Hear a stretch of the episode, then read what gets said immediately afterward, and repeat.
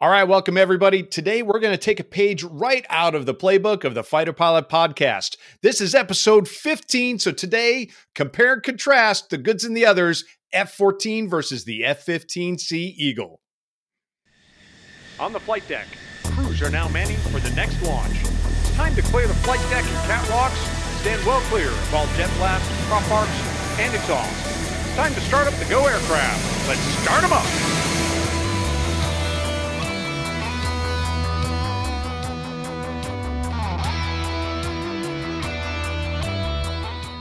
Hey, I'm Craig Snyder, call sign Crunch. I was an F 14 pilot and a Top Gun instructor, and I'm one of your hosts for the F 14 Tomcast. Now, as you probably know, the F 14 was designed in the late 1960s. First flew 1970, entered squadron service in 1974. And it was designed as the replacement for the legendary F 4 Phantom and it incorporated some impressive new technology and aeronautical design, things that we've talked about in previous episodes. Now, around the same time, of course, the US Air Force was also defining its own aircraft to replace its Phantoms. And the result was the F 15 Eagle. Now, some might deny it, I don't know who, but a rivalry was born. And I'm Dave Baranek, call sign Bio. I was an F 14 Rio and Top Gun instructor, and I'm your other host for the F 14 Tomcast. Now, Crunch mentioned a rivalry, and of course, there's an element of that whenever you discuss the F 15 and the F 14. But rather than pick that apart, we've invited a former fighter pilot that has experience in both aircraft. Our guest today is retired Air Force Colonel Doug Norton Carney who is an experienced F 15C pilot when he took an exchange tour and flew F 14As for a few years. I met Norton in 1996 when he served in VF 211 when I was the XO and CO. And when Crunch and I were planning episodes, I thought Norton would be perfect to address this topic the F 15 and the F 14 comparison. So, Norton, welcome to the F 14 Tomcast. Thanks. Really glad to be here let's start like we do with uh, all of our guests. Boy, that was high pitched, huh? Let's start.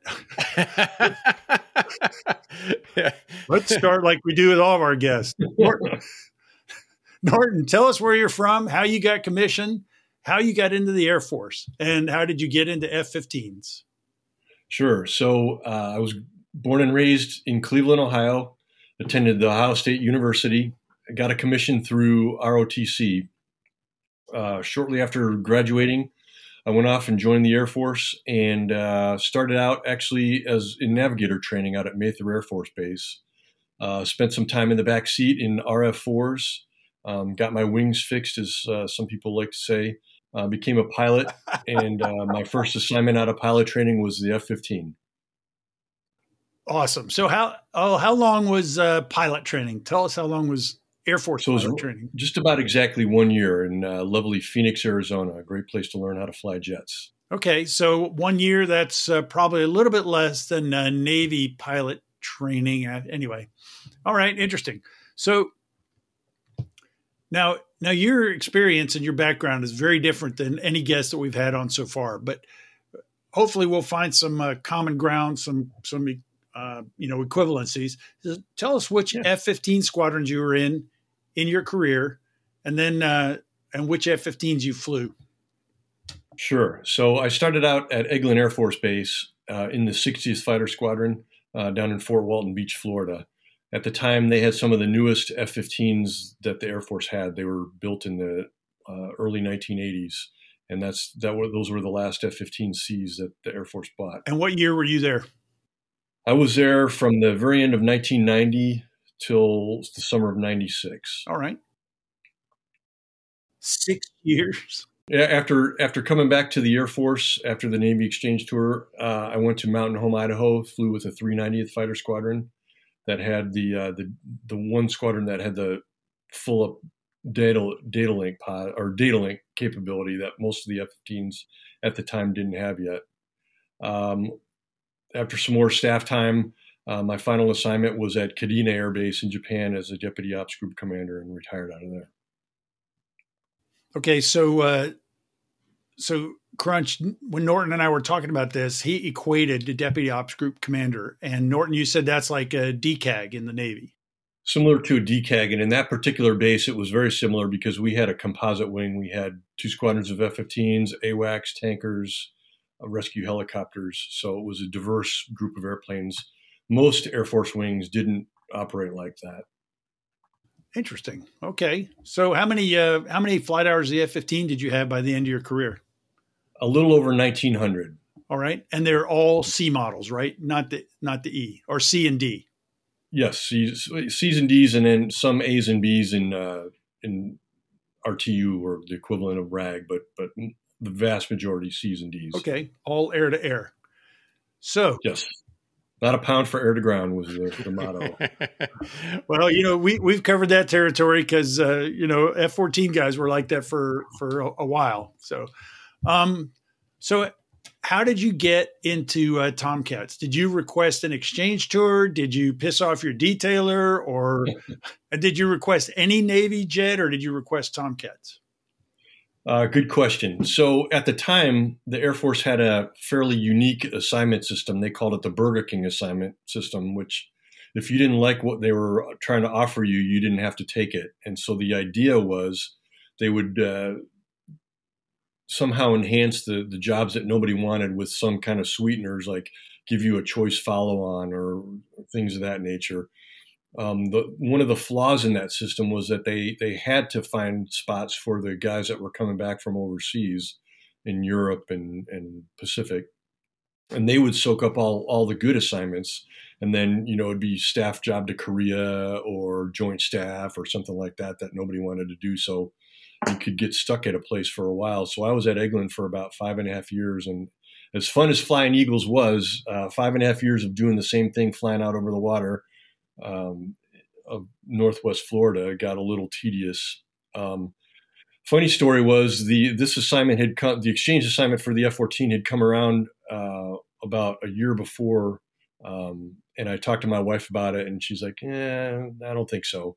Um, around that time, we had a we had a um, a guy that had done an exchange tour, a guy named Spike Patch. I don't know if you probably didn't. He's probably before your time, but he was um, one of the ops officers in one of the squadrons, and I talked to him about it, and it sounded pretty cool. For for whatever reason, the assignment came back about a year later, and I said I want to do that, and talk to my wife, and she goes, "Sure." You know, given the experience of all the the things that didn't work out with the assignment system, and she never figured it, w- it would come through, and sure enough, it did. So we were on our way to NAS Oceana. So she knew about Virginia Beach, or I mean, she anyway whatever. You, she signed up for it and you guys went. So there you were. Yeah, she was a little intimidated. She was worried that the Navy wives were going to, you know, treat her like an outsider or an outcast, and it couldn't have been further from the truth. They were, you know, great, treated us really well. Awesome. Glad to hear it. Yeah. So talk talk about that. So obviously, you know, we're talking about like the orders process, and you get up to, you know, you get the wife on board, moving to Virginia Beach, which actually sounds pretty good to me. You know, I live here, right? Uh, but you know, you get up here.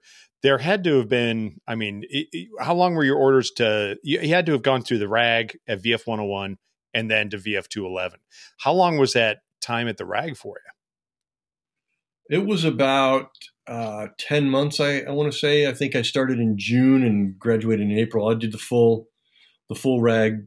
Um, and uh, they gave me bonus FCLPs, um, the carrier landing practice at the outlying field, because um, I had never been to the boat before. Yeah. And uh, so they, they needed to kind of boost that, the number of touch and goes that I got.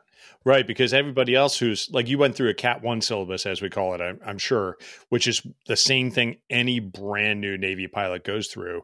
But those same guys who are going through a Cat One syllabus have already been to the boat, have already gotten ten traps at the ship solo in the daytime, so they've already gotten a lot of that ship experience that you just don't have. Yeah. You're used to flaring to land on a ten thousand foot runway and saying, "Oh my god, yep. I might not stop." Whereas we're like eight hundred feet, yeah. too much. well, yep. So that must have been re- pretty interesting. You show up at the at at the rag, and they throw you in a Cat One class with all these brand new pilots who have a, about 150, 200 hours in turboprops and and light jets and things like that. You're equivalent to a T38, you know, A4s and T2s. Mm-hmm. And so you're you're pretty experienced at this point. I mean, you've got probably 15,000 hours in the F-15. About a thousand hours, yeah. Yeah. So you're a pretty experienced fighter guy at this point, showing up at the RAG, and they're like, "Okay, let's talk about the hydraulic system on this this airplane that you've never flown before, right?" How how, yeah. how was the how was the RAG experience? It was it was interesting. Uh, you know, the, the hydraulic system wasn't that big of a deal, but I remember the fuel system was this Rube Goldberg machine of, of spinning valves and craziness that motive uh, flow pumps and yeah. isolation yeah. valves. Oh yeah, the fuel system. Yeah. Um, but it was it was it was pretty interesting. Uh, some of the things that were a little disconcerting was VF 101 was gigantic at the time, and they had I don't know how many jets were assigned, maybe maybe 60 of them but the uh, the eerie thing was there were a handful of them that had the noses chopped off. I guess they needed to part out the radars, and they had just like a big thing of aluminum foil taped over the front of the jet, and there was just kind of parked there as a permanent can bird, and it just was kind of disheartening to see good airplanes sitting out there like that. Okay, so so we'll probably get to that also, but in the F-15 squadrons, you guys didn't have like, or especially like the RTU, you didn't have available parts problems and things like that? We we did. Um, the only equivalent uh, thing though that had that kind of same visual impact was uh, about halfway through my tour at Eglin, they got behind on uh, at the depot um, doing the overhaul on the engines, and so we literally had a handful of airplanes sitting on the ramp that that had a hollow tube where an engine should have been while they were uh, you know getting the cores redone so yeah, but there were there were definitely times where they were they were canning uh, parts off of airplanes to to get get ones to fly. Yep. So it was common practice. One of the one of one of the, my favorite stories about cannibalizing parts though was uh, I don't know if you were complicit or even aware of this, but when uh, one one of the trips out to the Nimitz uh, while we were at North Island, some part broke, and uh, they actually pulled it out of the static display there that, um, that old wives' tale. There's no way that's night, true. Night mission. they, it was kind of surprising that it was still in the airplane on the on a stick, but uh, but yeah, no kidding. They pulled it out and got a jet flying. Yeah, I've heard such stories before. well, you know. If it happened, 211 might have been the squadron that did it. So yeah, we worked our way we worked our way out of a hole. Let's just that'll come yeah, up. Yeah, really. Okay, so let's let's couple of couple other things about the rag. If um, so, the uh, another thing I had to learn was how to drop bombs, which was something I, that I'd never done before. Um, and you know they go old school and teach you how to tip in and roll in and all that stuff and drop free fall bombs. Uh, so that was all new. The flying low level was um, something I'd done a million times in the RF4 in my past, and then obviously the uh, graduation exercise CQ was um, was a big deal, and and I have uh, incredible respect for the and, and I think the the Rios that would take guys out to the carrier um, deserve an amateur psychology degree uh, for for being able to pull that off. Oh yeah, with no flight controls to save themselves. Rag instructor Rios. I was never one, and I thought, "Oh man, that's." Go ahead, Crunch. What were you? Well, I was going to say, who who took you out to the boat? Who was your instructor, yeah. Rio? Dutch Halperin. Ah, gotcha. All right. The, so yeah. yeah, I know Dutch. So uh, so he he got you. He you got out there, reached up, gave you a little back rub as you're on downwind. You're well, doing great, man. You're looking. It was good. it was calibrated. He knew when to kind of kind of uh, you know whip me a little bit, not too much, and then when it was you know when to just stay silent while I was bitching at myself, or you know just kind of had a a pass that was less than stellar. Mm-hmm. But uh, but yeah, he he really got a lot of credit for um, getting me through that phase. And how many traps did you get in, on that first CQ? Uh, Seventeen. I think I ended up getting out of one or two because I had done enough to pass, and uh, so uh, said, "Hey, put get your stuff ready um, on the second night out there. Get your stuff ready, throw it in the jet because we might just go to the beach after uh, after you get one more." And like, yeah, it's great. What ship did you call on? On the Stennis. The Stennis. Ah. And Ah. actually, uh, actually, I was the uh, fifteen thousandth trap on the Stennis. They made the announcement over the one MC when I after I landed. Did you get a cake? Uh, no. Oh, you gotta get a cake. I can't believe that. I got a think it cake on the. Uh, Air Force Major Doug Carney just made the uh, yeah yeah. crunch. You got Yep. a cake? I did. I think I got like the ten thousandth trap on the bush or something like that. I can't remember what it was. And uh, I, I trapped. Got there like, hey, come on down to you know resting gear engine num- room number three. I'm like, oh, what's there? And I go down. there's a cake and the captain and the XO. I'm like, hey, we get a cake. That's I was just out there for CQ. I got a picture. I think I had a plaque. I don't know where it is though. Yeah.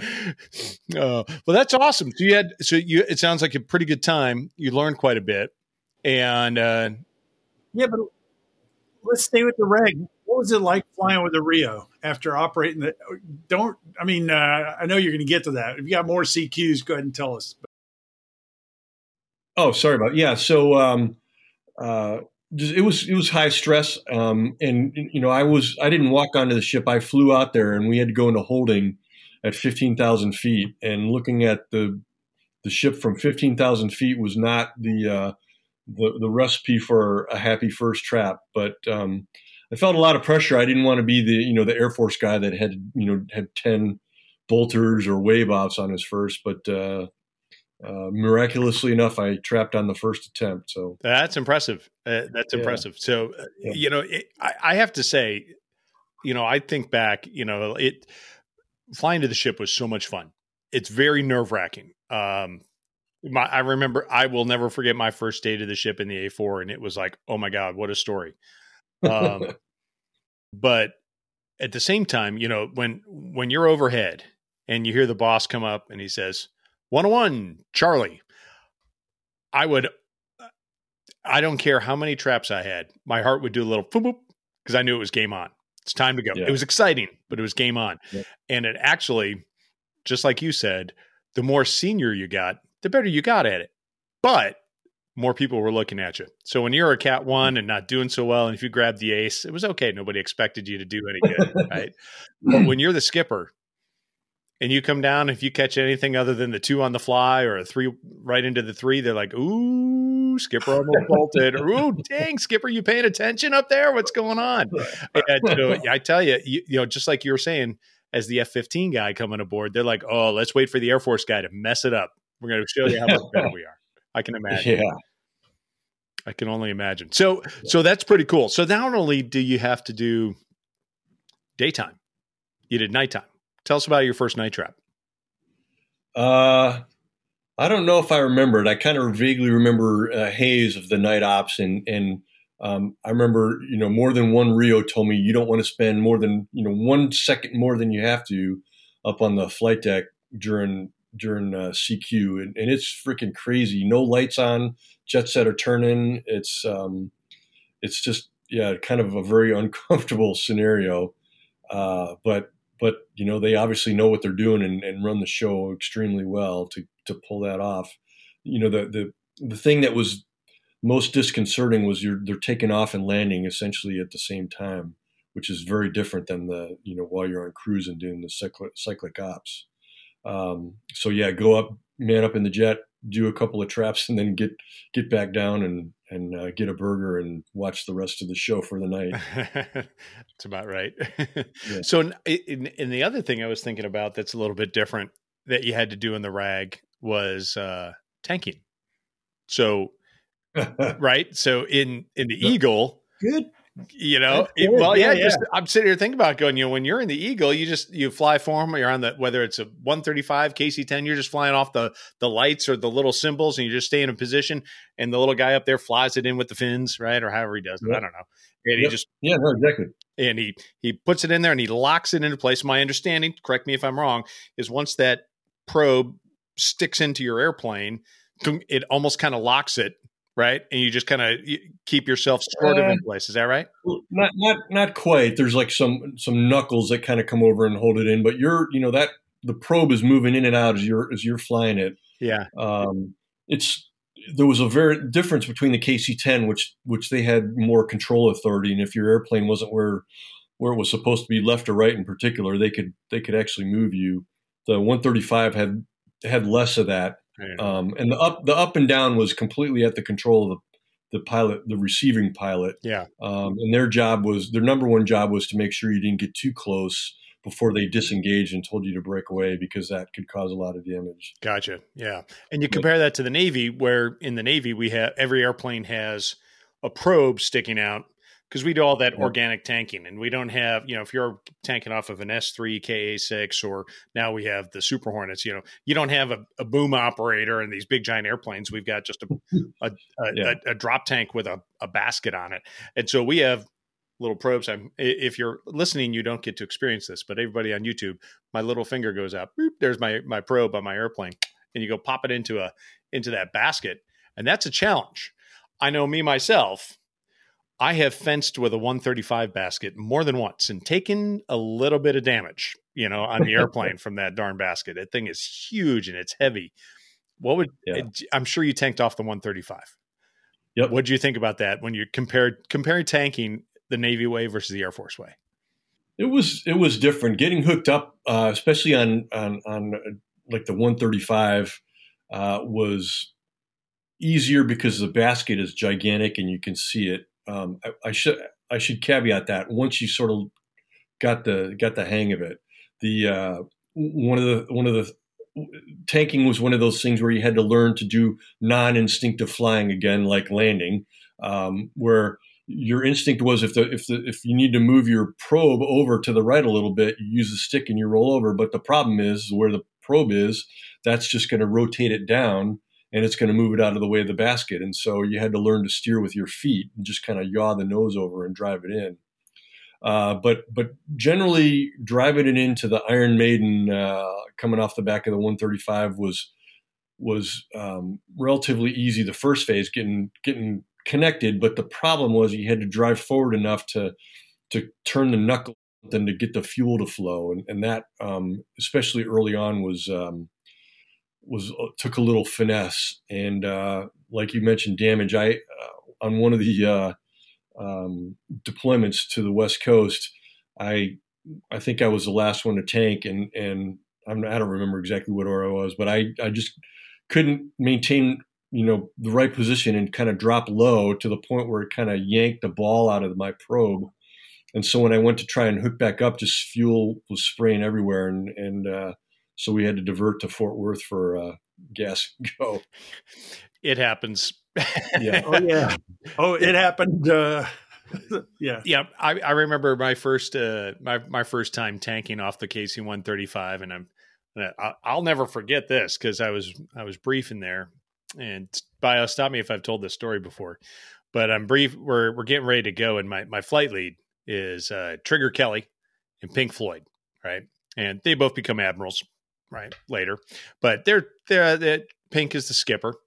He's the Rio, and Trigger's uh, the maintenance officer. He's he's the skipper's pilot, right? And we spend the entire brief talking about how we're going to get crunch, you know, six plugs on the KC 135 to get qualified. he talks all about what you were just talking about and how to do it and flying the knuckle and all that other stuff. And then Pink says the most wise words I've ever heard. He goes, Hey, new guy, don't fuck it up. and I I proceeded to fuck it up. we went out and and as I'm driving in, I lip that that that basket. And then once you realize you missed it, because you're like, I'm in, I'm in, oh, I missed. And by then you go to idle to try and stop. And then you go to full blower and you're like, oh, the engines aren't responding fast enough. And you lip it. And then just as you're backing out, you're almost out of it. And then it goes too far forward. It catch and it and you go forward of it and the the basket comes flipping back and it takes off the probe door. Which and of course that's forward to the engine. You're like yeah hope you don't blow up an engine. Yeah. That was my that was day two in the fleet for me you know. They like me so far?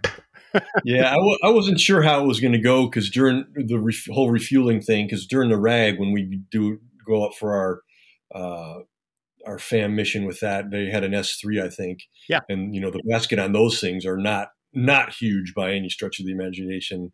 And you know, hey, Norton's the guy. He's been around here for a while.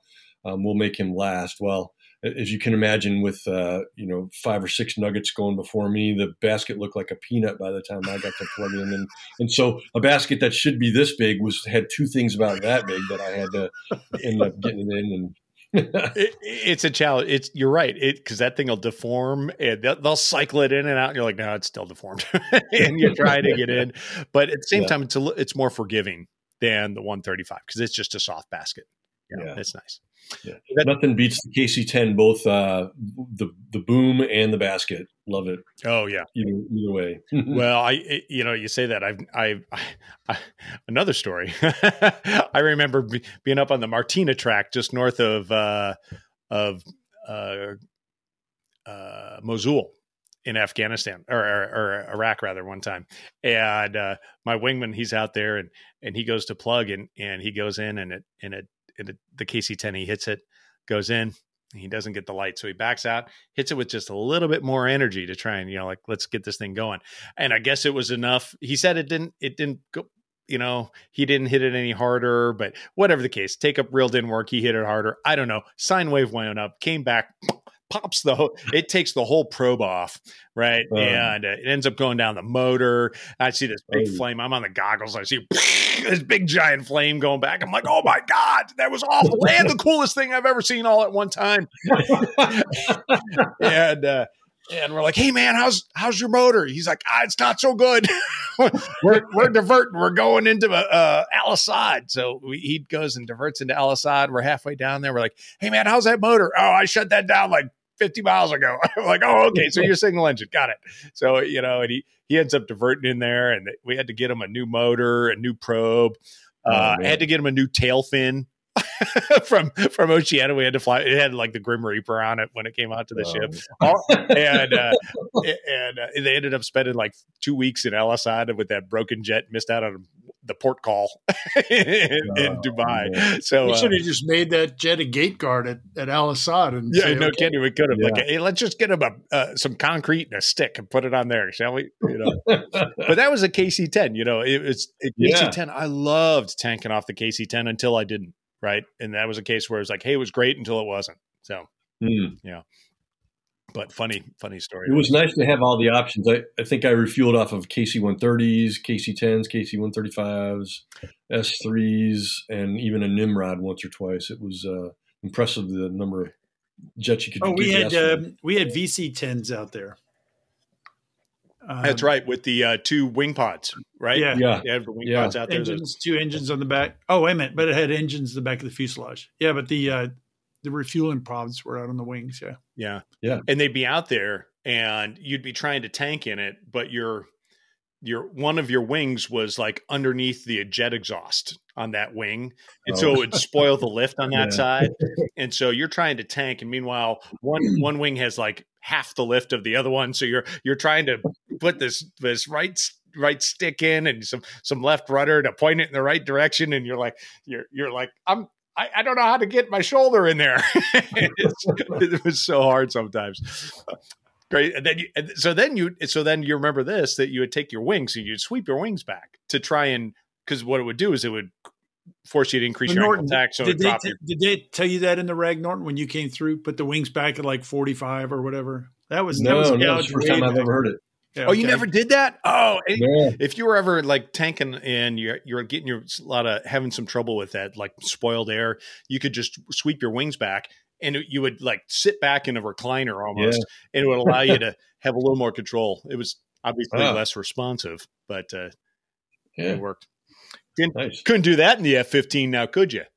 No, no, no, no sweeping. oh wow! All right, so cool. So we just talked about the rag experience. Bio, you no, were no, uh, no. We didn't talk about the rag experience. You got to talk about when you started flying with a Rio for the first time. Oh, and doing yeah. operating the weapon system.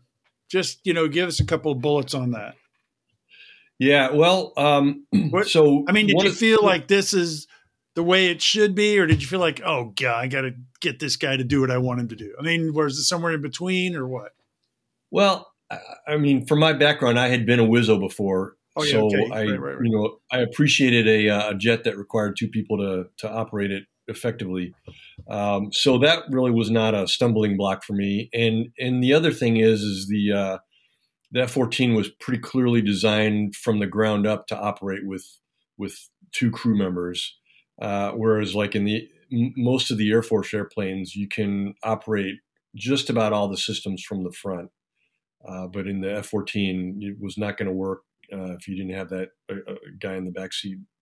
So when you're running intercepts, did you find yourself, you know, saying, "Come on, dude, you know, give me a picture or switch modes or do," or or were you just were they? I guess rag instructor RIOs were pretty good. So yeah, and you know, we didn't do anything exotic. You know, I, I sort of, you know, when I when I went there and we did you know, sim after sim doing the uh, stern conversion intercept is like, oh my god. but you know, it, it it you know it taught you some basic skills. But I you know I remember uh, we you know and we had to do some of those in the air. But I remember the one where we did the super, supersonic flight where you're going against a you know Mach 1.2 or 1.3 target and kind of got you know to the the front quarter off the off the target's wing and it said all right i got it. And because just visually it was just okay I, I, I see this picture now. I've seen this before. I got it. Um, but uh, it, you definitely as you um, worked with a a rio over time um, you would you would really improve your teamwork and and just like you know anything you do together with an, another person you really kind of build your skills. Yeah Okay, so Crunch, can we talk about just a basic? Uh, I mean, I, I want to talk about the basic comparing the airplanes. You know, so you've been flying F 15Cs for roughly a thousand hours and you get into F 14As. Did, I mean, I, it's an older airplane. It's got, what were you, what were you thinking? And then give us some, uh, talk about, you know, control forces, responsiveness, uh, acceleration, things like that. Yeah, so it was uh, a, a, tough comparison like I said, I flew the the newest C model F-15s that the Air Force had at, at Eglin with the uh, the 220 engines, which uh, the Pratt & Whitney F100-220, which you could literally be at 40 or 45,000 feet and take the throttles and go like this all day long, and the and the digital controls would say, "Okay, I know what you're asking me for, but you can't quite have that right now, and I'll give you the best, you know, whatever without causing a compressor stall." Uh, the um, the A model Tomcat with the TF30s not so much, um, but yeah. So acceleration was was different, uh, obviously a lot less. But um, having said that, you know the the wing on the F15 was a hard wing, and it, they and it had uh, what they called a conical camber. So the um, the angle of attack out at the the outer edges was less than the, the than near the fuselage, so that um, do I have that right? Yeah, so that you could maintain control as you're as you get into a stall. The the wingtips would be at a, a lower angle of attack, so that you could still have you know you wouldn't be in separated airflow. Uh, that's a great explanation of that. I've seen that, but uh, okay, thanks. Yeah, that's good. uh, but the, the consequence is is that it you know makes for a really big frontal impact into the air as you're going through it, and so when you get close to supersonic and above, you know there's a lot of drag in con, you know, in contrast, the F-14 with the sweep wings, you know, once you got to a 0.9 or through the Mach, it, it performed pretty well. Yeah, it would almost it would almost go start accelerating faster once you got yeah. up to the number when you like once was, you got through that transonic. So it was pretty nice. So I didn't realize that. So the F fifteen was had difficult. Would you you wouldn't say it had difficulty breaking the number, did it? I mean, no, no, no, no. Yeah, no. okay. No, but it had so much but, thrust. Yeah, well, yeah. true. I mean, you put enough thrust on a Coke can, it's going to fly, yeah. right? You know? yeah. Uh, Bio, you'd asked about control forces. Uh, the the F fourteen definitely was felt heavier to fly. Well, okay, so I'll give you some background on this. When I was a JO, and this is one of the things in my career that I wish I had either made a copy or whatever, but this was back in the '80s. Somebody circulated a report in our squadron and it compared certain features of the F 14 and the F 15. And one of them was the specification for control forces. And the Navy spec uh, pilot, the pounds per G, the Navy spec was like twice as high as the Air Force, something like wow. that. So it makes the airplane feel much heavier. Mm. Did you feel that? I mean, you. It, it felt like it, and and you know when you think about it, it's you're right. It's it's just that what the engineers program into it because yeah. it's you're yeah. flying through the hydraulics, so it's not real real feel. But yeah, it, it felt uh, especially kind of at lower airspeed, you had to really put a lot of uh, stick force in to, to, control the airplane. The one thing I um, I did find that was really impressive maneuverability wise in the Tomcat was rudder authority at low air low airspeed. Uh, there was one trick that they would teach you in the BFM phase where you'd kind of get your nose high and then you'd kick in full rudder and and pivot the nose around. And, and that was pretty eye-watering um, you know to kind of reverse on a guy if, if you got in a situation where of course you didn't want to actually have be out in front of a guy up high very often but if you found yourself there you know the the rudder authority at relatively low airspeed was was pretty impressive. How about pitch? Was pitch rate similar, or did Tomcat have? Because I mean, I remember from my early days also, they said one of the Tomcat strengths was pitch because the big horizontal stabs. Yeah, I don't, I don't remember, I, I don't remember. Uh, yeah, I don't remember that being a uh, a deficiency or, or, or uh, the one the one difference though is um, you could you could get your AOA high enough in the Tomcat where you could stall stall out the stabs where you could feel like you're you're you have the stick back far enough where the stabs just are stalling out, and so you're not getting any any authority out of them, and that that was something that you couldn't do in the F-15, or at least I never did. Um, you, you know, you just would would kind of mush out, but you you always had whatever the airflow would would give you on the the stabs. And the F-15 wasn't fly by wire, was it? No, it uh, it was. Um, you know, like like any fighter of that era, it had uh, a stability augmentation thing on top of the hydraulic system, and then it had kind of like a an, an, electronic finesse thing. The uh, RTU instructors or the the training unit instructors called it the Cadillac, um, and really what it was is the the top of the stick had a transducer in it, and you could you know literally cause minor movements in the flight controls with without the stick itself moving, but just little movements in that. Um, that, oh, that actuator on the top. That's and pretty so, cool. So that that was you know for real fine maneuvering like refueling or you know close formation those kinds of things could really get precise. I did not know that. I'd never heard that before. Of course, when you're when you're squeezing squeezing the trim button off the stick when you're trying to refuel at night and uh, no horizon, yeah. then you know that would, could work against you too. Yeah. I'm just thinking like, yeah, I, have I've tried to squeeze the black out of the stick more than once on a on a tanker before, so yeah, I know exactly what you're talking about. Well, that's okay. So that's interesting. I never knew that about the little transducer in the stick. Yeah. Um, now that said, so bio, you mentioned something about uh, pitch authority.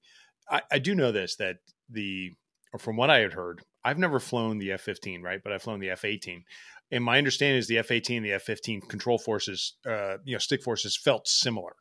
I don't know if anybody else had you guys heard that before. So it was very it was it felt a little bit similar to an F-18 as um, I'm sorry, the F-15, the F-18. Um, I had also, you know, the F-14 max AOA uh, 35 units. It was really about 25 degrees angle of attack. Is really about what the math is if you look it up. I believe the F fifteen could go higher. Is that right? Yeah, I don't remember what the numbers numbers were, uh, yeah. but yeah, I, I, feel like from flying at max AOA, it was it was a little bit higher. Yeah. And by comparison, an F eighteen was going routinely thirty five, and with the advanced, you know, the new flight controls, I think it was going into the forties or something like that. It's yeah silly, ridiculous. Uh, obviously, there's a lot more drag in in the airplane yeah. flies differently, but uh, yeah, well, cool, awesome. Uh, how about roll rate? How'd roll rate compare? You guys had ailerons, we had spoilers, and differential stab. Yeah, uh, the the roll rate was pretty good. I mean, I never. Um, um, unless you got slow and, and then it would kind of wallow uh, trying to roll. Um, but you're talking, yeah, 14 would wallow. Yeah, yeah, I'm sorry. Yep. Yeah.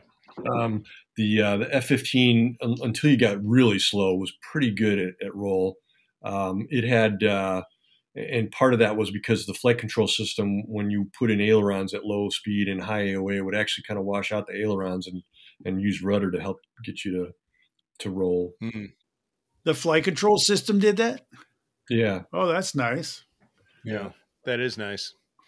So not so much in the Tomcat but yeah, that's cool. We just had to we just had to start jamming on the rudders. I mean, kind of like that rudder reversal you talked about. I remember that. Uh, yeah, one of the things you would do is you get that AOA real high, you get real slow, and then you would you know you might put in a little stick to get things moving, but then you would neutralize and kick rudder because otherwise those spoilers would kick up and it create all sorts of drag in the wrong direction and things. So mm. we we completely had to fly rudders when we needed rudders, and the F fifteen just told you here's what you need.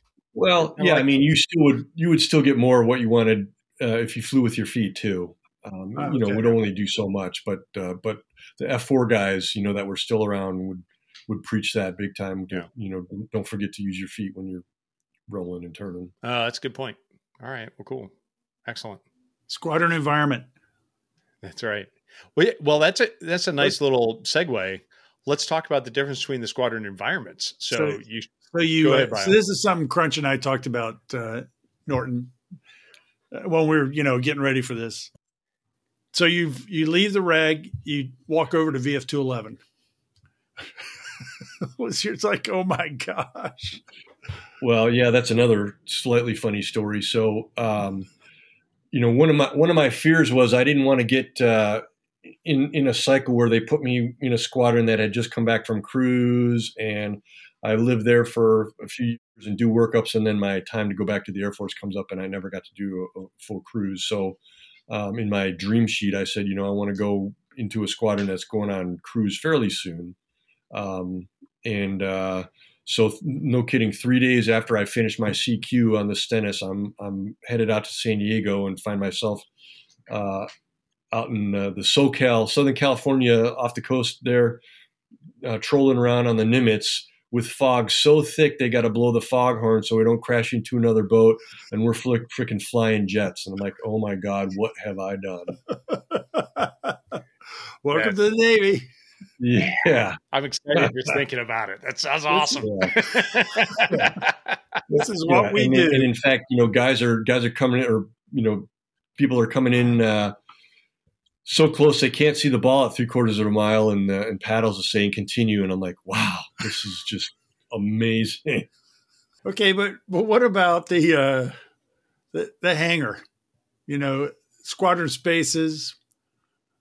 Uh, um, so so two eleven yeah, so, got moved into a hangar at Oceana, and the and the hangar at Oceana was very similar to what we had at Miramar. It was it was old. It was probably built in the uh, early 50 I mean, in the early 60s or you know whatever no air conditioning pretty yeah. uh i mean it was adequate you know we had chairs and desks and stuff but it certainly yeah. was uh was was just barely a, a lot lot more utilitarian for yeah. sure yeah um and being you know I, I there could be some advantages uh so the the way the navy was organized um, you know, the, the maintenance was part of the squadron. And for the most of the time I was in the Air Force, there was a separate maintenance squadron and the, the fighter squadron.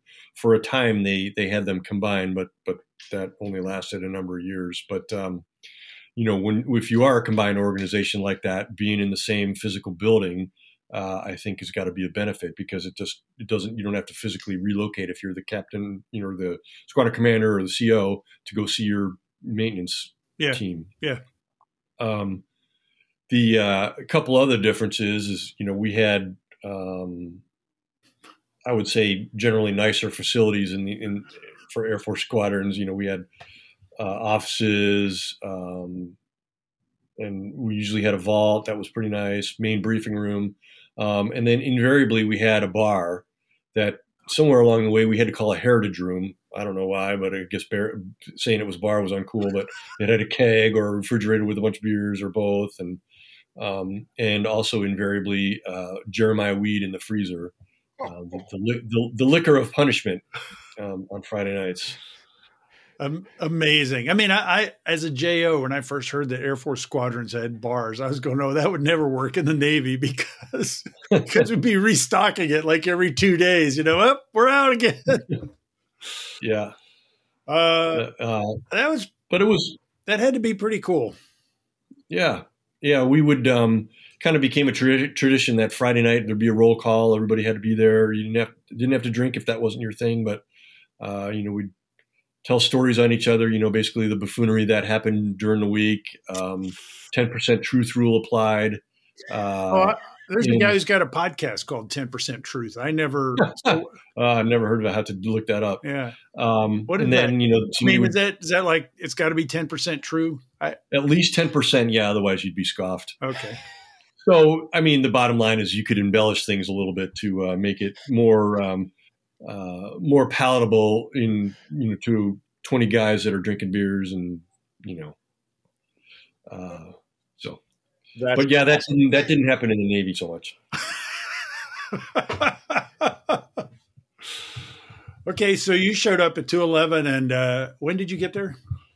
Norton, this is uh, I, I should have looked. I should have looked in my files and stuff before we did this. But it was. I think I. I think CQ was in April of '97, uh, so it would have been literally three days after that. Oh, you got there so in late, April '97. Okay, so I'd been there about ten months. Okay. You were. I saw you were in the rag briefly while I was there getting your recheck. You and you had to do some safety investigation, something like that. Yeah, that, that's a good one. Crunch. That was the uh, that was the F fourteen that uh, had a spoiler issue in the landing pattern at Oceana. Yeah, and it I crashed. Was, Luckily, it crashed in a stand of pine trees. I, I well, I remember that because I was a Cat One at the time. Yeah, I was on the mishap board, which was, I mean, that would be a bonus episode. Yeah, well, um, that was okay. That was ninety six. That was like summer of ninety. That was ninety six when I was going yeah. through the rag, right? So yeah. I I I leave um, the rag. I go to 211. Norton shows up. And, and by the time he gets there, we are like three quarters away through workups, two thirds, whatever. And it had been a brutal workups. So if you got there around April 90. Yeah, there were two one month one month at sea workups that we yeah. had before we went on cruise. So the planes were already running rough. They had already been worked hard, and and then uh, we had the uh, the bulkhead inspection. Yeah, fatigue life expectancy. Somebody redid the math. Yeah. Hey, wait a minute. Yeah. So he, so he, so the bottom line is, Crunch, that Norton saw the F fourteen, you know, the fleet really scrambling to meet requirements and, and commitments and stuff. Of course, we had an incredibly uh, dedicated squadron maintenance department, so they did whatever it took to to do the best they could, which was good. Mm-hmm uh, all right, I need to quit polit- politicizing and get back to the F 15, F 14 thing. But okay, so how did an F 15 squadron uh, get ready for deployment and go on deployment? Uh, so compare that F 14, go on a deployment, come back, do 18 months of workups maybe, and then go on another six month, seven month deployment. Yeah. So the, the big difference is, is that uh, for most of the time, there wasn't a quite as set of a schedule for deploying uh, for Air Force squadrons. It was, for the most part, kind of a a pickup game. I mean, when Southern Watch dragged on for a long time, and and other uh, things where we are doing kind of policing sorts of things, it became sort of routine, and so they kind of eventually went to a schedule. But uh, there there wasn't um, but it, was not as ritualized or as, as ingrained as it is in the Navy. So they didn't have really a, a like a, a long term schedule because the Navy carrier schedule was. I mean, it changed, but at least they had us written in pencil for years out. Interesting. Yeah, I mean, when I when I got in, in when I joined the Air Force, uh, there there was no uh, war in Iraq, Southern Watch no Afghanistan, none of that. We would train, you know, to go fight the Sovs over in, you know, in Europe.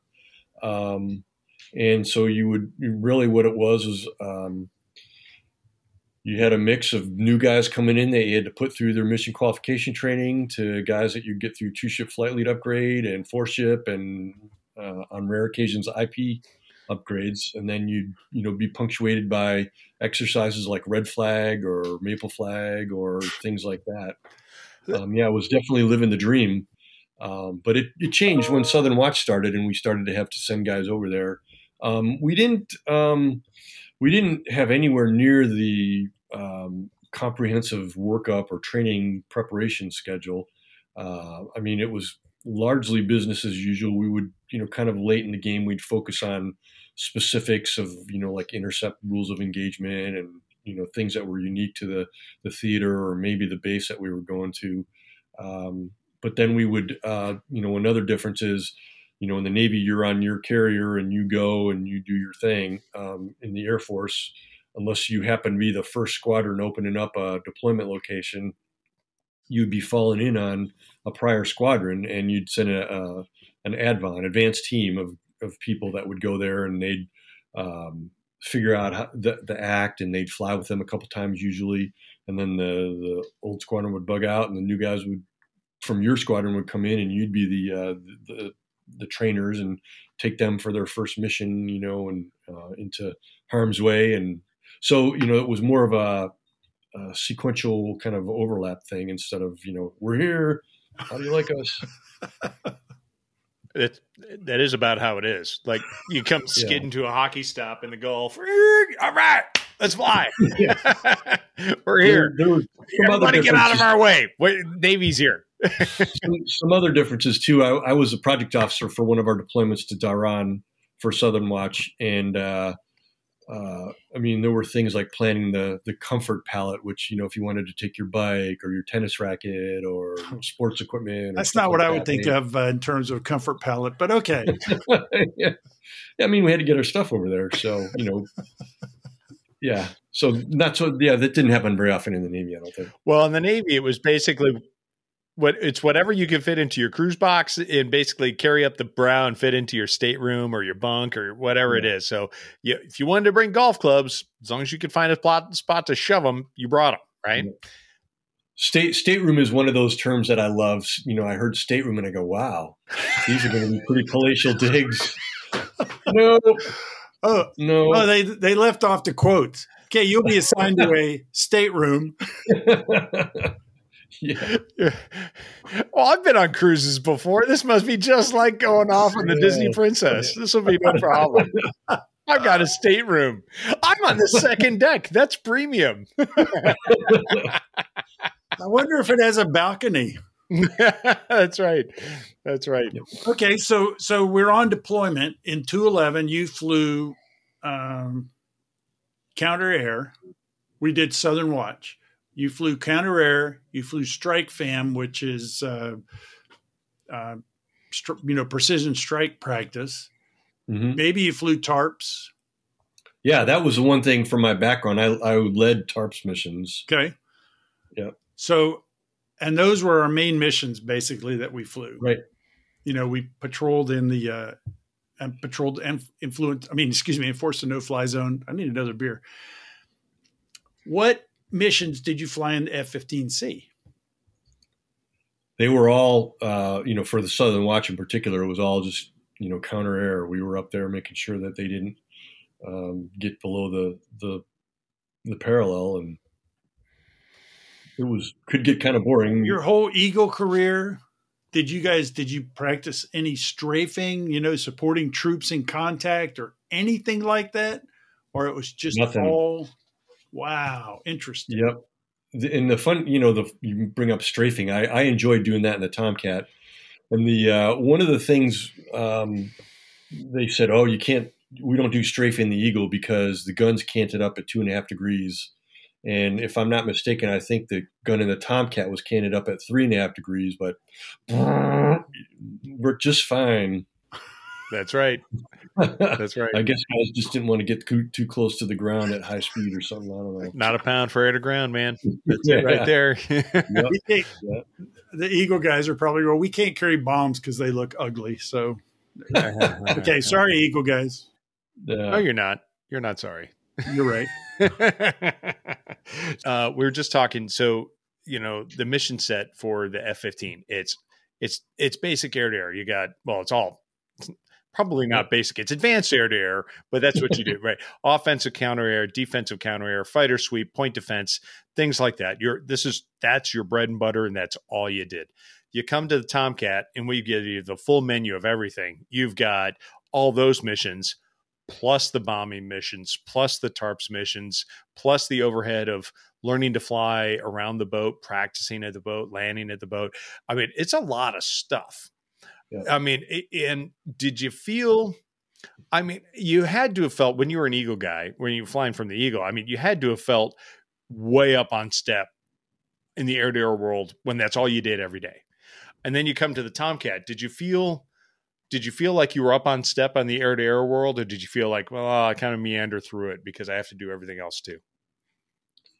Uh, I think in that in that respect, I was able to fall back on my time in the F-15. You know, for the most part, the air-to-air stuff was was largely overlapping. You know, different weapons. We had the AMRAAM and the Eagle, and we had the Phoenix and the Tomcat, but the mechanics of it were similar. So, you know, I didn't have to worry too much about that. Um, you know, switching to dropping bombs um, was uh, was different. Um, but you know, there again, they made it so easy. I mean, when, I, I, thought it was a huge success story that they figured out how to just buy these tarp, these I'm sorry, LANTIRN. these LANTIRN pods, yeah. bolt them onto the wing for a million bucks or whatever they were charging for them, and now you could drop GBU 24s. Uh, and it really, I mean, really, there's not a ton of skill involved with that. You just kind of drive the taxi um, and uh, point the laser where it needs to go, and make sure you're kind of kind of in the right area and away it goes. Well, well, the funny thing about that is, I mean, you know where the LANTIRN targeting system came from is from the Strike Eagle, right? Right. Yeah. You know, so it's kind of funny. It actually came from your, what do you call yeah. that? A sister community? I'm not sure what you call it. Yeah, yeah, that's fair enough. Yeah, yeah. oh, yep. right. Uh, he's saying it's fair enough, but probably back in in um, F-15C country, they go, no, those guys aren't related to we don't even know them. They're like the cousin that we we don't acknowledge. I don't know. It started off okay when I did uh, when we had our solo party at the the uh, training squadron. We did it jointly with a Strike Eagle squadron, so oh, it was some brotherly brotherly love back then. All did right, you tell them they good. didn't really solo? On, I know you did that. I know you did that. Man, Crunch. You. I, I've, I've I've known a lot of F-15C guys. I know how they. Oh, think. you're quick, man. That's good. Okay, so Norton, you uh, you mentioned the P word, Phoenix. What did you think about the Phoenix? I used to work with some F some former Air Force F-15 guys, and they had, did not have a good impression of the Phoenix because they heard all the bad stuff about the AIM 54A. So I showed them a bunch of A54C stuff. I don't know if I I didn't change their mind, but I raised the uh, the missiles reputation yeah. a little bit. Uh, I I thought it was uh, you know I, I, didn't know all the specifics of it, or you know I, I, didn't get to see it perform against a hard maneuvering target or anything like that. Um, but it it obviously had a, a, really long range, longer than longer than we were operating or shooting the the uh, AMRAAMs at at the time. Yeah. Um, one of the thing, kind of the whole weapon system thing. One of the things I thought, you know, in the F-15, F-16 community, um, one of our uh, defensive tactics was to notch to break radar lock, um, and with a, a, fairly narrow beam width um, and tracking. Um, it didn't. You didn't have to. If, if you were successful and got to the beam, it didn't. You didn't have to stay there terribly long to break the lock, and then you could pitch back in and do whatever. Um, and I think you know the the the going in mindset for uh, Viper and Eagle pilots was okay. I'll just kind of do the same t- tactic, but out at like 60 miles, I'll notch, hold it for like 10 seconds, and then pitch back in. And the AWG-9 would be like, I didn't even notice that. I still got, I'm still carrying a TWS track on you, and you know, telling the Phoenix where to go just fine. So this is true. The AWG Nine would was was like, ah, it looks like I missed a frame. Ah, I got you. Uh, you're yeah. right there. That's it's still the same guy. I remember on cruise, the guys were uh, were deathly afraid that I would get the first kill with a Phoenix as an Air Force guy. you you might have gotten thrown overboard for that. I'm not really sure. I did get to shoot one, um, and it was pretty impressive because there was something wrong with the rail, I guess, and so uh, it wasn't getting the information from the radar, so I basically had to fly into 11 miles and shoot the thing off. And the way the Navy does it, they we get to shoot live missiles, and so it was a pretty big boom uh, uh, on the on the target. That was pretty cool. Very cool. For the most part, the Air Force shoots uh, missiles with telemetry packs, so they can you know learn about it and don't shoot the old ones. but yeah, that was that was kind of a highlight. How about aircraft emergencies? Did you have any? Uh, did you have a lot of emergencies in the Tomcat, or not a lot? I mean, I hope not. God. No. But but how was the F fifteen? You know, did you guys a, a, similar level of emergencies, reliability, and stuff like that, or what do you uh, think? Yeah, I, I'd, I'd say generally it was it was pretty reliable. Um, certainly, you know, uh, safety of flight stuff was was really generally not much of an issue. One thing I do remember was the uh, the central computer for the F-14 seemed to die a lot, especially on cruise. And you know, you'd start up and figure out that was bad, and there's uh, somebody up on the back of the jet, you know, opening the panel to swap that thing out. Um, the, uh, the the the most memorable EP I had in the Tomcat though was uh, on a Southern Watch mission. Um, I was flying with uh, Divot, uh, Stafford, and and um, Stauffer, yeah, and uh, we were we were doing the um, U two protection, so that I remember that well. Do, do that effectively, you had to be at a lot higher altitude than than the than the F fourteen A was comfortable at, and so we're we're doing uh, our racetracks at about thirty thousand feet, and uh, I knew you didn't want to do any any unnecessary movements with the throttle, but I was uh, I was on the inside of a turn, turning south, and Yank was the flight lead. I remember that for some reason, but I was starting to clo- close in on him a little bit, and and I go, you know, I didn't want to pull harder because that was going to put me out in front of him. So I go, I'll just, you know, I'll just like so gently ease, you know, I'll ease the left throttle back a little bit and then the right throttle back a little bit and um, do that. And then about five seconds later, you know, you know, get the flashing light and the tone on my headset that we got a stag on the left engine. So kind of fortunately the turn was about done. So kind of roll out at that point and uh, point the nose down just a little bit. And right as we're kind of getting established, the, the start getting for the right side. So we've got both engines stagged uh, on on the jet, heading heading down. Now putting the nose down a little bit more to keep the airspeed up and air flowing through as best we can. And um, divots, you know, divot was uh, you know kind of pretty calm when the first one was. You know, hey, you know, roll out, you know, nose down a little bit. And then when the second one, he got to be like instant all business, you know, was like, oh, all right, we're in this, you know, and I'm starting to think there's a Euphrates over there. If we have to jump out, maybe I could go underwater and breathe through a straw and float down to rescue or something. But uh, what your brain, you know, what your brain thinks. Yeah. Moral of the story is put the nose down, pull the engines back to idle. Didn't have to shut either one of them off, thank God uh, and and eventually got them got them both restarted. You, you, didn't have to recycle one of them. You didn't like just like off and back on or anything like that. No, no. let it idle. The temperature didn't get too high, and it eventually just kind of worked its way, worked itself out, and oh, that's good. Ran fine. Yeah, that's great. But that was a, definitely a high pucker factor on that one. So Eagles had flight IFEs also, right? I mean, yep. Various problems sim any airplane does hydraulic leaks or whatever. Yep. Yeah, probably the most uh, theatrical one of those that I had was um, in the Eagle.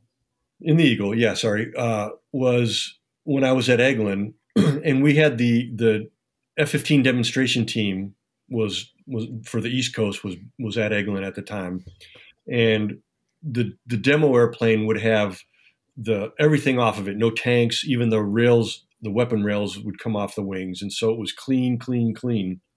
And uh, one day to to make the sorties, they needed me to fly the the demo jet. The good news is, is there's no drag, so your your range is pretty good. Uh, unfortunately, I had a, a, utility hydraulic failure, which means no flaps and, and, no brakes, no no no flaps, no brakes, no speed brake. Um, so you're so I'm already really clean, and I got no way to to increased drag on the thing other than putting the wheels down. so we're out over the Gulf, um, south of New Orleans, come back, and um, Pensacola is the closest base, so we're going to go in there. Um, for whatever reason, their traffic controllers kept me up high until beyond the last minute, and so you know we come screaming down, and uh, uh, I get you know on final and and I'm going way fast and you know like I said no speed brake no flaps and so I'm not slowing down at all. Uh, I got my hook down and I can't get it back up. That's another another problem with the hydraulics. Um, and so I go, I am just going too fast to catch the cable, uh, the the approach end cable. I don't know if it's going to rip it out or rip my hook off or whatever. So I I intentionally stay above a little bit and then I try to plop down pretty hard in the middle of the runway um, and see if I can burn off some knots. And you know the the helpful tower, tower guys say, "Hey, uh, appears you missed the approach end gear. Thanks for nothing." And so I'm screaming down the runway a lot faster than I want to go, and not slowing down at all. I mean, I probably burned off two knots with my plunking it down, and I go, "This is not good." And so I go back into use full afterburner to, to get back airborne because what I don't want to happen now is to engage, get an in-flight engagement. Right. So I pop back up and uh, circle around, get my feces in one sock, and come back around and, and able, able to engage the, uh, the, the cable on the second try. But um, that was the only uh, touch and go in the Eagle I ever did outside of the training squadron because we didn't know how to do that. that. That's a pretty good emergency. I mean, you had to make a lot of decisions. I mean, it wasn't supposed to go like that, but the no, the no, no, yeah, oh, that's pretty interesting. yeah. You could have screwed that up easily, and you didn't. That's good. if I had to do it over again, I might do a 360 on, on final to get my airspeed under control. Yeah, and you can ask them that if you got an emergency yeah. and tell them, yeah, yeah, shit. Next time, now you know. Yeah, yeah, absolutely. All right, so um, great. I got to tell one bio story. Yeah, so, tell, I, I, was waiting if you were going to tell one or I was going to tell one. Go ahead. No, no, this is a, this is a good one. We oh. were um, when we were on cruise in uh, we're in the in the Gulf and uh, we did it was a training day, so we got to go do go drop bombs on. I guess it was the Udairi Range over there, and uh, um, so we took I think a Mark eighty three and and took it over there. Were you and me flying had, together? Yeah. Okay. For some reason, I remember you being in the jet, and right. uh, we uh, we fly in, and there's a ground FAC, and he calls us in, and and uh, there's like some jeeps out in the desert that we were dropping on, and I managed to shack a Jeep with a GBU, uh, I'm sorry, a uh, Mark 83 gravity bomb. And uh, it might have been the wrong Jeep, but I'm going to take credit for hitting the one that I aimed at. and, uh, you know, the ground FAC is going, holy shit, that was awesome. You know, I'm like, I was not known for being the best bomber in the squadron by any stretch of the imagination. But that was like, woo, you know, show off in front of the skipper in the in your back seat, you know, all all good. And I'm sitting there going, God, I wonder what's going on back at the ship. You know, yeah. Norton, you hit something? Bio's probably in the back seat with a stack of fit reps. He's like, I got to do these in the marshal stack. yeah. I thought Norton, I thought you were going to tell the one where we were on workups. This was late in workups. We were off San Diego, and uh, you know, Scott's going to leave this in, so I'm going to tell it. I, I, don't remember the details, but you and I were flying. We the ship was uh, southwest of San Diego, and uh, flying. I mean, it was off the coast of Mexico. So we go flying up north, and I was talking to you. For some reason, it was I chose this time to talk to you about flying the F-15 or something, and you were just giving me some quick. And then after a couple of minutes, you go, "Are we supposed to be way up here?" and I look out and I go, you know, there's LA or something. And I go, oh shit, I wasn't even paying attention. I don't even remember what our mission was, but I go, no. So it's a good thing you were looking out the window because you're sitting there going, I was only the EXO then. So, okay. Yeah. yeah. Cer- certain plausible deniability. But you were waiting for me to, you know, tell you, uh, turn around or let's go here or something. Yeah. I go, nah, we're just having fun flying. That might have been the same workup where I landed without a tank. What? Okay, well, how did that happen? Did anybody notice? yep. Of course, that's when CAG is watching the Danger Channel and sees it. Um, the Danger Channel. Never heard it called that. yeah. So, uh, so we go to 29 Palms and we're dropping bombs, and for whatever reason that day we couldn't we couldn't drop, and so the conventional practice, although not not procedure, was to uh, so I guess technique, not procedure, was to jettison your bombs before you come back aboard the ship. Um, even though we, you know, we had, you know, we are probably going to be at a suitable weight. It was just kind of, you know, we'll just yeah, get rid of them. Yeah, you don't want to you don't want to bring it back and have it risk coming off when it's jarred on touchdown or something. Oh, okay. If you try, So- if, oh, anyway, go ahead. Yeah, so so uh, we come back out over the water, you know, do the whole thing, circle, make sure there's no yachts down there with um, people on them or anything, and uh, we we do it. Uh, we I think we had two, so we did it one at a time, and um, before the second one, I'm I'm looking down and it and I see a tiny speck, and I go, no, that's not a boat, and so we jettison the second second bomb, and we we come back to the ship and uh, we you know get it get in the stack. And uh, we're the first ones back that day and somebody comes and joins on us and goes hey you know you're missing a tank. We're like uh no Did so you're missing a tank? Did you have a bomb still? no no Oh. we so yeah so what had happened was apparently like somebody had stood on the panel and bent the switch that um, you would do to, to jettison a tank and so it looked like it wasn't selected but in fact it was Oh, I remember And that. So yeah, when I hit the button to jettison stuff, the tank and the bomb co- came off. oh wow. So I feel like I heard that story. I, I think I've heard it because you said, and I'm like, you know what? That sounds familiar. so yeah, so the jet's flying fine. So we just come back and land, and and like I said, Cag was watching, and so I got to go have an audience with him for not reporting that uh, before you know to paddles or whatever when we were coming back in. I'm like, oh, jet flew fine. You wouldn't know. yeah. So, what do you think about uh, how the Navy deployed? Let's get back. Let's get back to uh, deployment and combat, potential combat.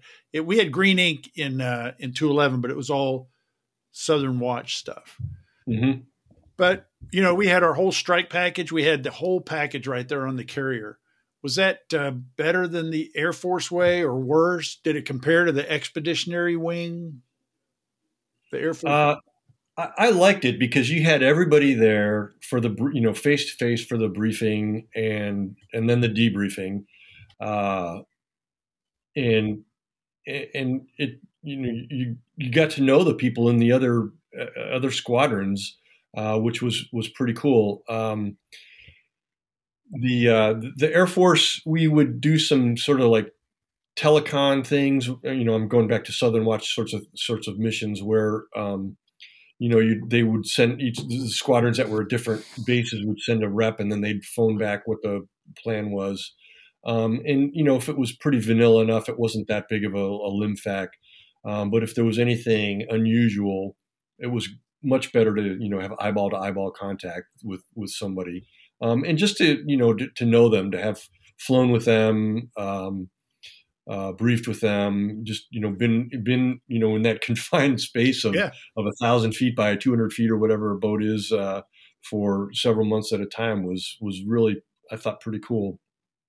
Um, it was I did Northern Watch kind of my last sort of uh, deployed kind of thing, and that was similar because everybody was was at the same base at an Incirlik, and so you, you kind of got to do the eyeball to eyeball thing, and it really kind of felt like being uh, in a Navy squadron. That's good. Um, of course, we had a bar to go to when we came back after the flying, but Always the bar. We didn't have that. We, we had mid rats. We got to go have a hamburger with a fried egg on it. We're like, yeah. Nothing like 1,500 calories at 1 a.m. That's Yeah. it. Yeah, but when you're 28 years old, 30, whatever, 32. Oh, I was- yeah, Yeah. it's it's doable. Yeah, that's right. One of the one of the combat things that I always thought was crazy though was um, taking off, and as you both know, um, your the launch order off the front of the ship is whatever whenever you get ready and whenever the uh, whenever the yellow shirts marshal you into position. So there's it's random largely, and so you come off, and then most missions you would go hit the tanker first, and especially at night, it was just that was one of the scariest things about Navy flying was just this crazy whirling dervish of people circling around the tanker, coming up on their own. Uh, there were times where I'd actually think about lifting up my NVGs because there were just so many lights out there, and worried about you know somebody running into me, me running into somebody. It was just, but somehow it, it always worked out. Uh, you know, professional act, getting there and people doing what they were supposed to, even though it was kind of like a, a random act getting there in the first place. I agree with you. It's it's to me, it's similar to. I mean, that was at nighttime, but it's like the day VFR pattern, bringing back you know twelve or sixteen aircraft, zip lip. Yeah, and nobody says a word. People yeah. know where they're supposed to be. They see the other person. They drop down in order. They break the deck. Yeah. It's incredible. Yeah. Yep. And it's routine. I mean, that's normal ops. It happens eight times, you know, or whatever, every hour and a half or two hours. Yeah. That's yeah, very amazing. cool. A lot of people doing what they're supposed to be doing in a bunch of different jobs. Yep. And and as you kind of said earlier, you get a lot of supervision. I mean, if people, I remember, uh, I think it was when we were in, in CAG 9 at 211, there was discussion about uh, the pattern, and you hear about it. People will talk to your face and say, I don't think you came out of holding right or something like that. And then, you know, but it's, you know, they're not being mean or jerks. It's professional. yeah. Well, and sometimes yeah. you mess it up and like some dude from down the hall will be flaming mad. He's mad yeah. at you because you messed it up. I've had that. I've been on that side where he's like, crunch you, and, and you're like, all right, well, you know what? I probably did mess that up. You yeah. cut me off. Well, you let me. So exactly, exactly. position. Yeah. Crunch, start asking some of the hard questions now that we're in there. Oh, all right. Hard question. All right, hold on a second. Let's see what we. So we've just been doing a random run of thoughts for the most yeah. part here, and and believe it or not, we're we're we're done with the first page, and look at the second page here. Um, all right, let's just read these. So the F fourteen had more. Yep. Well, okay. So that's one. So here's the question. Here's what I wrote down as a, or we wrote down as a thought, which was uh, like the F fourteen had more missions. Uh, do you do you think it affected the way that? Well, that's I don't know. Kind of affected the way that the two communities viewed, you know, how you how you bring the fight to the enemy. Right. I mean, I don't. Do you think you fought? Do you think that the F fifteen community, the Air Force, views air power and air warfare differently than the Navy?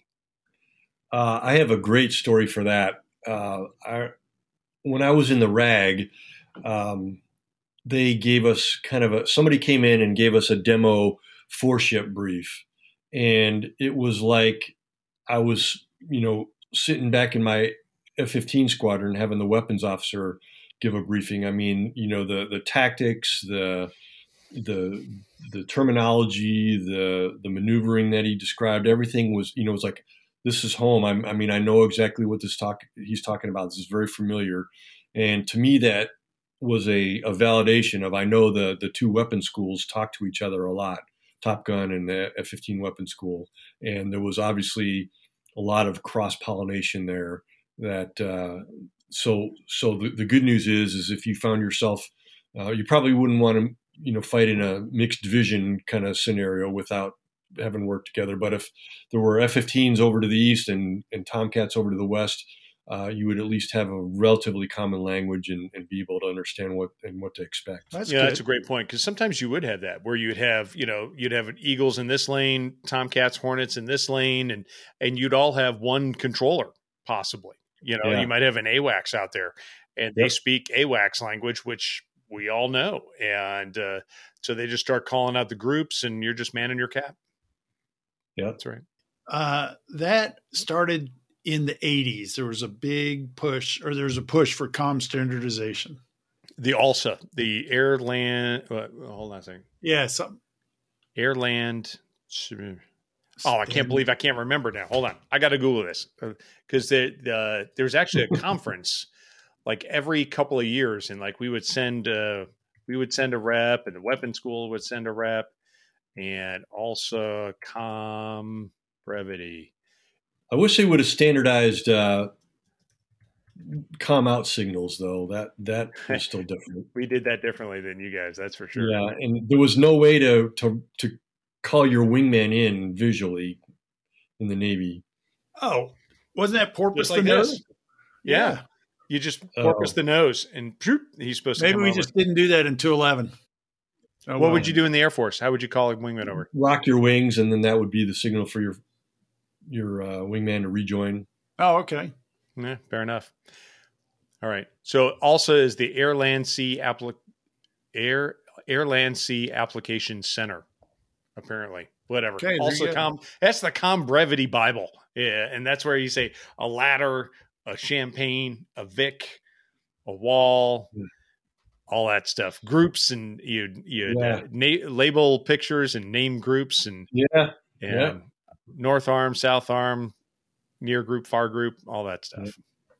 Great Okay. Crunch, ask the big one. Question 16.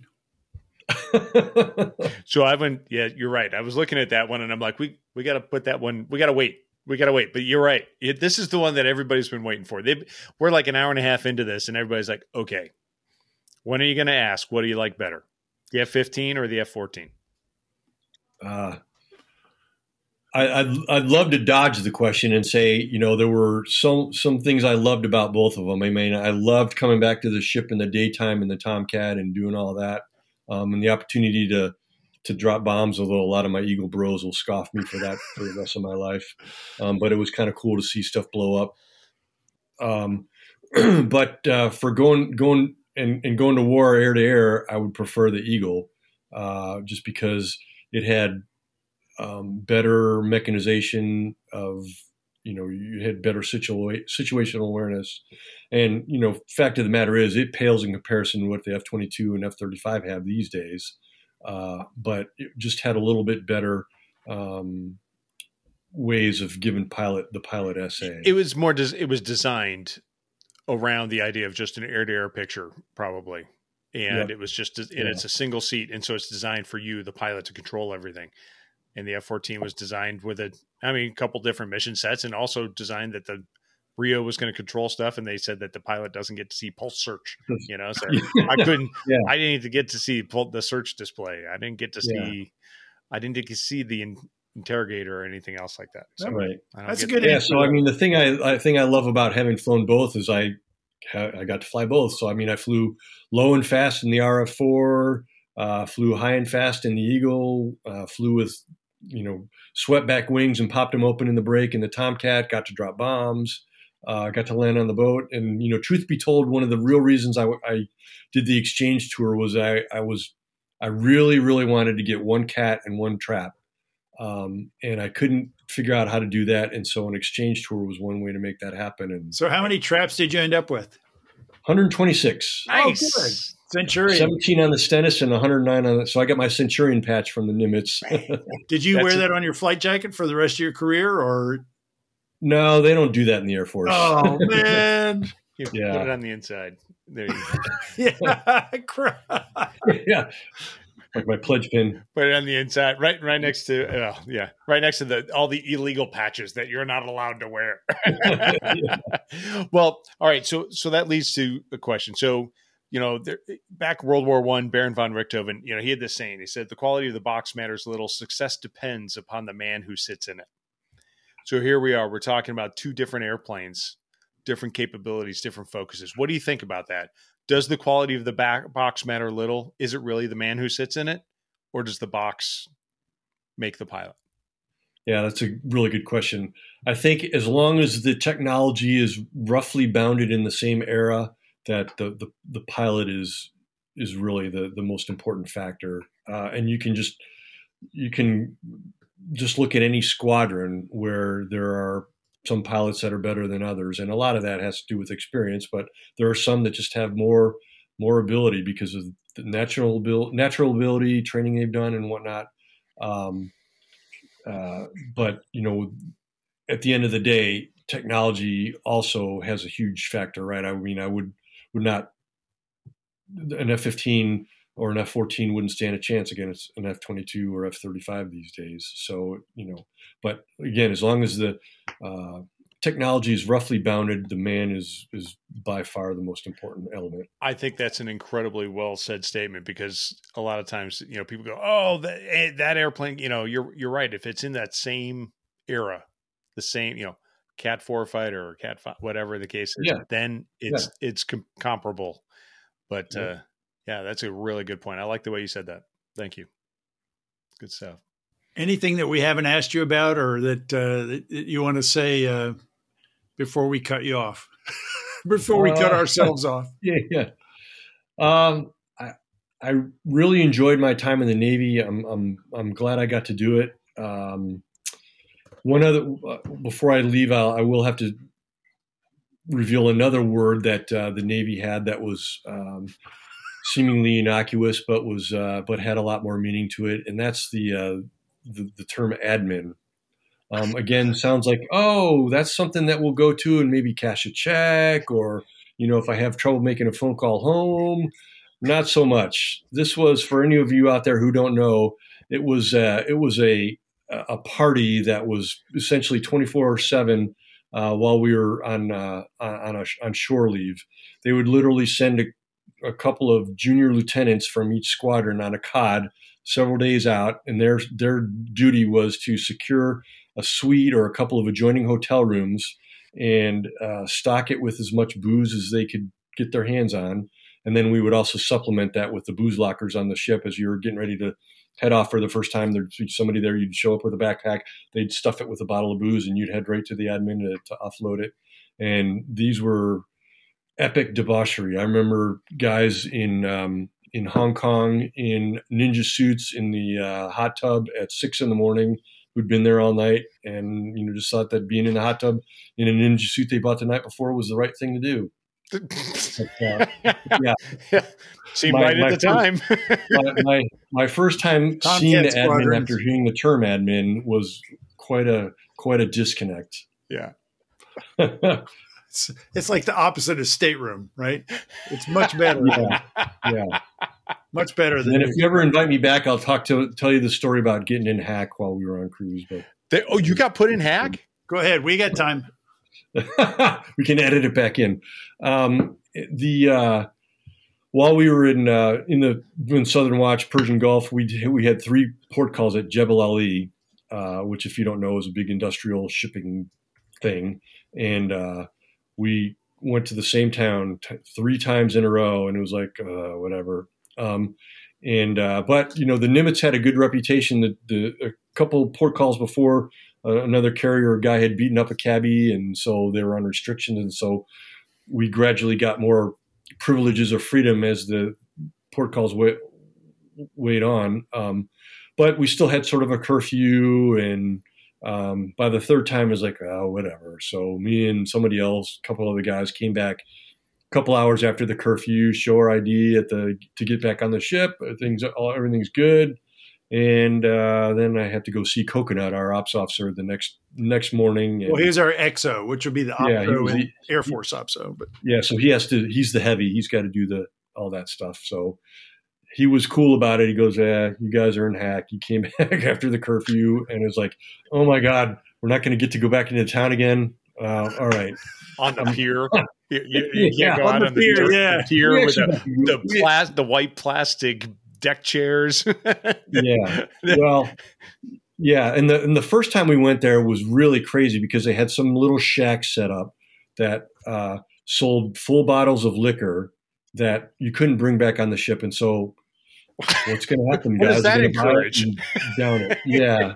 Just, oh my God. that wasn't the Navy's fault. That was just sort of a cultural clash. That is so funny. Oh my God. okay, so so we've uh, we're descending. I mean, we were drifting away from you know discussing pitch rates and uh, missions and stuff like that. But I mean, and That's obviously, a certain part of our audience is going to love this part. You know, anyway, Norton, I do. you have done a uh, you've done a great job, and I think that you will be welcome in the F-15 community and the F-14 community because you have uh, walked a fine line and uh, and done it with humor and uh, and expertise. So, thanks for uh, coming on and talking to us today, Crunch. Thanks a lot, guys. Absolutely. Trying Thanks, get Norton. This has been a real pleasure. Yeah, I really appreciate it. It's been uh, been the highlight of my week, month, 2022 so far, and it was without a mask. I love it. Hey! That's right. All right, Bio. So that was great seeing Norton again. Uh, you know, for those who don't know, I mean, when you were uh, CEO of VF211, he was in your squadron. Uh, I actually came out and joined you guys for a couple weeks at JTFX. So we all got to fly together in VF211 back then. I think that was 1997, if I remember. Uh, but it was great to see him again, and it was so much fun. Uh, I was really impressed with how even handed his uh, valuation was he was fair. Uh, i was i was perfectly prepared to have a little ego throwdown with the eagle guy but uh, we we didn't have it. You know crunch as we were getting close i was thinking about what if i was in norton's place? He's an f-15 pilot you know and he's got a lot of pride in that and it's a proud community yeah. and the f-14 is also. So we put him in a tough spot. I thought he handled it very well. He had some really insightful comments you know uh, and so I appreciate that. I think he did a great job. But when you asked him at the end, what was your favorite jet? Well, well, you got to ask the question that everybody's thinking. I'm yeah. sure some of our uh, listeners would be disappointed if we didn't at least ask the question, right? Yep. So now you know. Norton, uh, thanks for coming on and sitting in the hot seat for a while. We enjoyed it. Yeah, me too. That was great. Hey, Crunch, you want to tell them what's coming up next? You know, bio, I would love to tell everybody what's coming up next because we got a real treat. Coming up on episode 16, we're going to talk all about Kosovo with Rear Admiral Dell Snapper Bull. So this is going to be a whole bunch of fun. I tell you what, this is going to be it's story time with Snapper. We're going to have a great episode coming up. Two weeks, episode 16. See you then.